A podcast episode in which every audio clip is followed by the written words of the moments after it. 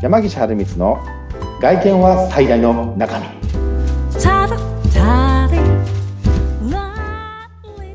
山岸春光とインタビュアーの神谷由紀子です。山岸さん、22回目よろしくお願いします。はい、よろしくお願いいたします。山岸さん、6月がねもう始まってるんですけれども、春というかもう夏に向かって、なんかお客さんから最近リクエストされることとか、何かご相談受けることってあります？そうですね。やっぱり季節柄なのか、やっぱり今多いのは、はい、そのスーツでこう春夏用のスーツ、ジャケット含めて、こうあんまりこう蒸れないというか暑く感じないものというものと、あとやっぱり今多いのは伸びる生地ですよね。ストレッチが効いたね、過ごしやすいやつですね。ストレッチが効いた伸びるもの、そういった生地ってありますかっていう要望はやっぱりすごく多いのかなっていうふうには思いますね。はい。じゃあその今日、皆さんね聞いてる中で我々もそれ聞きたかったんだよっていう方たくさんいると思うんですけれども、例え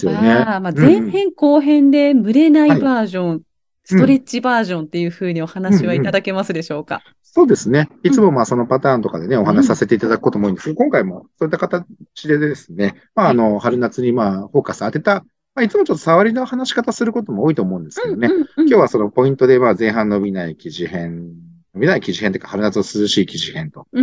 で、また次の時に、流させていただくので伸びる生地編みたいな形で、前編後編のような形でやらせていただこうかなというふうに思いますね。やった。じゃあそれでよろしくお願いします。まずは今日は涼しい生地編ということで。はい。そうですね。本当涼しい生地編、それは非常にわかりやすいですね。前回の過去回でも触りでちょこちょこ話してる部分とね重複してくるところはあるんですけど、今日は本当にね春夏用の上着というところに、特化してね、話をしていこうかなというふうには思うんですけれども、内容ね、重複するところもあると思いますけれども、春夏用のスーツっていうのは、何かというと、折り方でいうと基本的に平折りと言われるスーツ。ちょっと出てきましたよね。で、もう一つ、オールシーズン用のものは、綾織。こんな話はね、少しさせていただいてるとは思うんですけど、春夏の生地ってやっぱり基本的にその平織りという、縦糸と横の糸をね、交互に交差しておられるような生地なんですけれども、なんだろうな、やっぱり、秋冬の織り方と違ってですね、やはり非常に透けるような涼しさがやっぱあってですね、一番はやっぱり、やっぱ夏って日本の夏暑いので、やっぱ汗をよくかくと思うんですよね。で、スーツとか羽織に持ってるイメージ、神谷さんもあると思うんですけど、夏とかって、もう蒸れるとか、なんかもう羽織ってるだけで暑いとかって、そういう印象ないですか？なんかまとわりつくじゃないですけれども、ありますね。もう肩からかけてるだけでそこだけが熱いと。確かに。それは否定ができないですね。それは確かにね、それは半袖の T シャツに比べれば、どこまで行ってもね、長袖のジャケット着てればそれは暑いっていうのはもう間違いないんですけど、ただ男性とかで、女性もそうかな。ほとんどのその夏のスーツは暑い、ベタベタするって言われるほとんどの方が、大体着られているものがやっぱりオールシーズン、どちらかというと綾織のようなものを着られている方がほぼ大半なんです。でも折り方っていう面で選んでないから、見た目で言うとやっぱ綾織の方がね、なんか高級なイメージだったりとかがつくから選んでるかもしれないですね。そうなんですね。実際お店さん側も、やはり綾織の生地の方が見てくれもいいですし、やっぱり高級感も出るし、やっぱ印象がね、人の目に映る印象が違うので、いいスーツっていう、よく言われる、なんか高そうとかね、そういう感じでやっぱり見えがちなんですね。で、特にやっぱり今昨今の時代背景もあって、オールシーズンでって言われると、なおさらやっぱりそちらの方を、無意識的に持たれてる方が、やっぱりどうしても多い。だけど、実際はですね、やはり先ほど言った薄手の生地、要は春夏用のスーツっていうのがやっぱちゃんとありますので、それをやっぱりこう知ってる方はそんなにやっぱり言われないんですよ。あ、そうかい。実際にですね、やはり一番体感するのは特にやっぱりパンツ、スラックス。はい。どうしようもないですもんね。うん。でね、やっぱりオールシーズンの方の生地できてるとね、はい、やっぱりどうしても7月、8月、9月、まあ暑いですよね。暑いですよね。足にまとわりつきますよ、そりゃ。はい。そりゃそうです。うん。そう。で特に今やっぱり、で、まあ、今昨今はね、太めのパンツとかもこうリラックススタイルっていうのも、まあ一つトレンドというか、格好であるんですけど、やっぱりこう細く着たい方もまだまだやっぱ多くて、そうするとなおさらね、こう、もう足の中がベタベタするみたいな印象があると思うんですけど、ただ実際にですね、この春夏の生地を着ていただくと、まあたくさん汗を、吸ってもですね、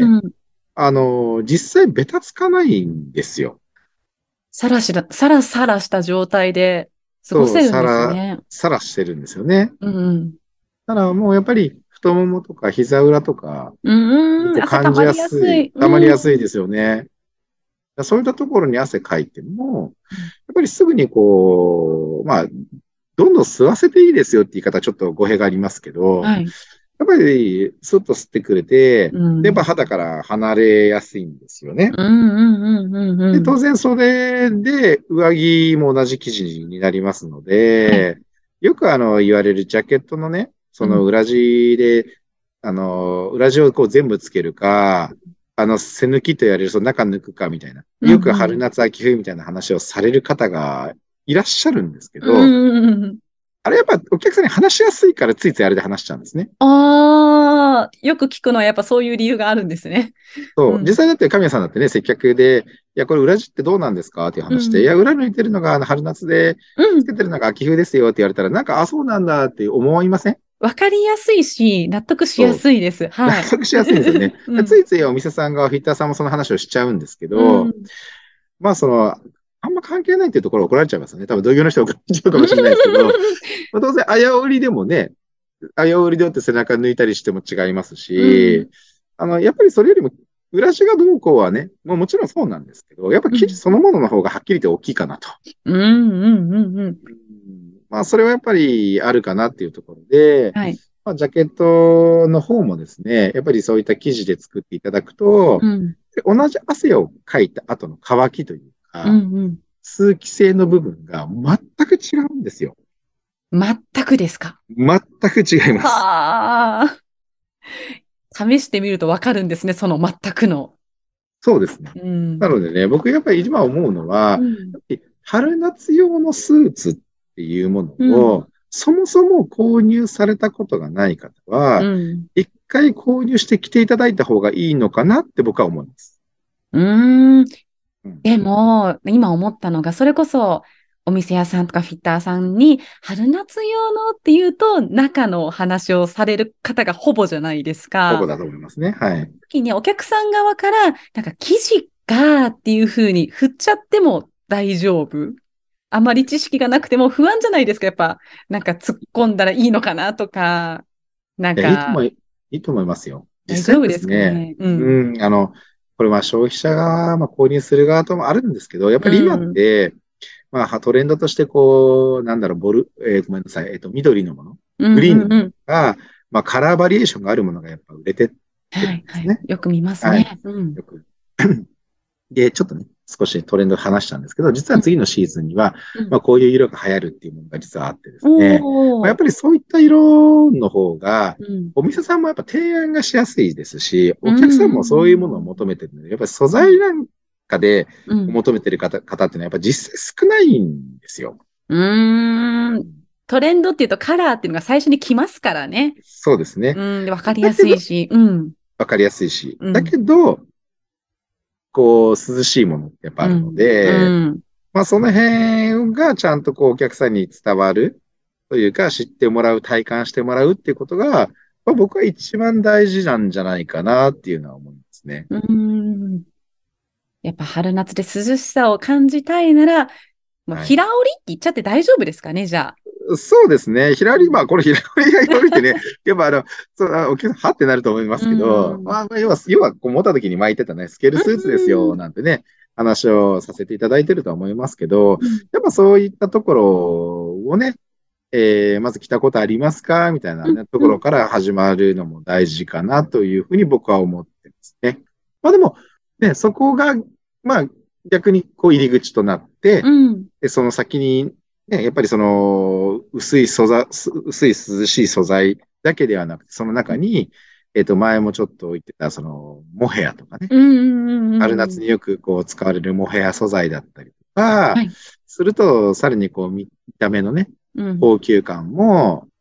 こう輝く感じがね、ここへ入ると入りますので、見た目の上質度合いも上がりながら、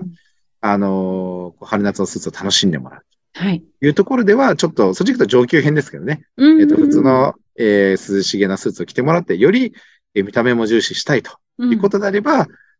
モヘア、キッドモヘアなんてね、言われる、そういったものをね、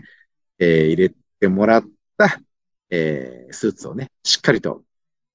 日本の夏暑いですから、季節に合ったものをね、着用していただければ、春夏のスーツに対する、印象もね、だいぶ変わるんじゃないかなっていうふうには思っております。ありがとうございます。もう皆さんのお悩みをね、解決するこの番組だからこそ聞けるところからの皆さんの春夏の楽しみを作っていただきたいと思います。まあ、次回はまた伸びる生地っていうところでお話をいただくんですが、ちょっとラストにここで山岸さんからちょっと大事なお話があるということで、はい。お話しいただけますか。はい。そうですね。はい。はい、ありがとうございます。ですね、このポッドキャストラジオ、キャストですね。年明けの昨年というか今年の年明けからスタートさせていただいててね。まあ、毎週という形で、ここまでやらせていただいたんですけど、まあ、今後のね、そのポッドキャストの展開とか、まあ、うちの方も、まあ、YouTube とかいろんなこと準備しておりまして、ちょっとですね、まあ、6月2日の配信からですね、各週、毎週ではなくて、まあ、2週間に1回ぐらいのね、ペースでちょっと上げていかせていただきたいなと。それでですね、よりもっと精度を上げて、かつ、いろんな SNS のね、連動性も図っていきたいかなと思っておりますので、まあそういったところがね、ちょっと変更するよというところをね、知っていただきたいかなというところで告知の方をさせていただきました。ありがとうございます。まあ山岸さんも進化の時ということで、次回が2週間ということは、次の配信は6月23日ですかね。そうですね。はい。次は6月23日に、伸びる生地編にはなりますね。はい。では皆さんはその間もですね、よかったらその前の回ですね、それこそ平織りだったりとか、モヘアのお話たくさんしている回もありますので、聞けてないわって方は、先に聞いて、で、また次の伸びる生地の回を楽しみにしていただければと思います。よろしくお願いします。はい。それでは今回はここまでということで、ここまでのお相手は、山岸春光と、インタビュアーの神谷由紀子でした。それではまた6月23日によろしくお願いいたします。ありがとうございました。はい、ありがとうございました。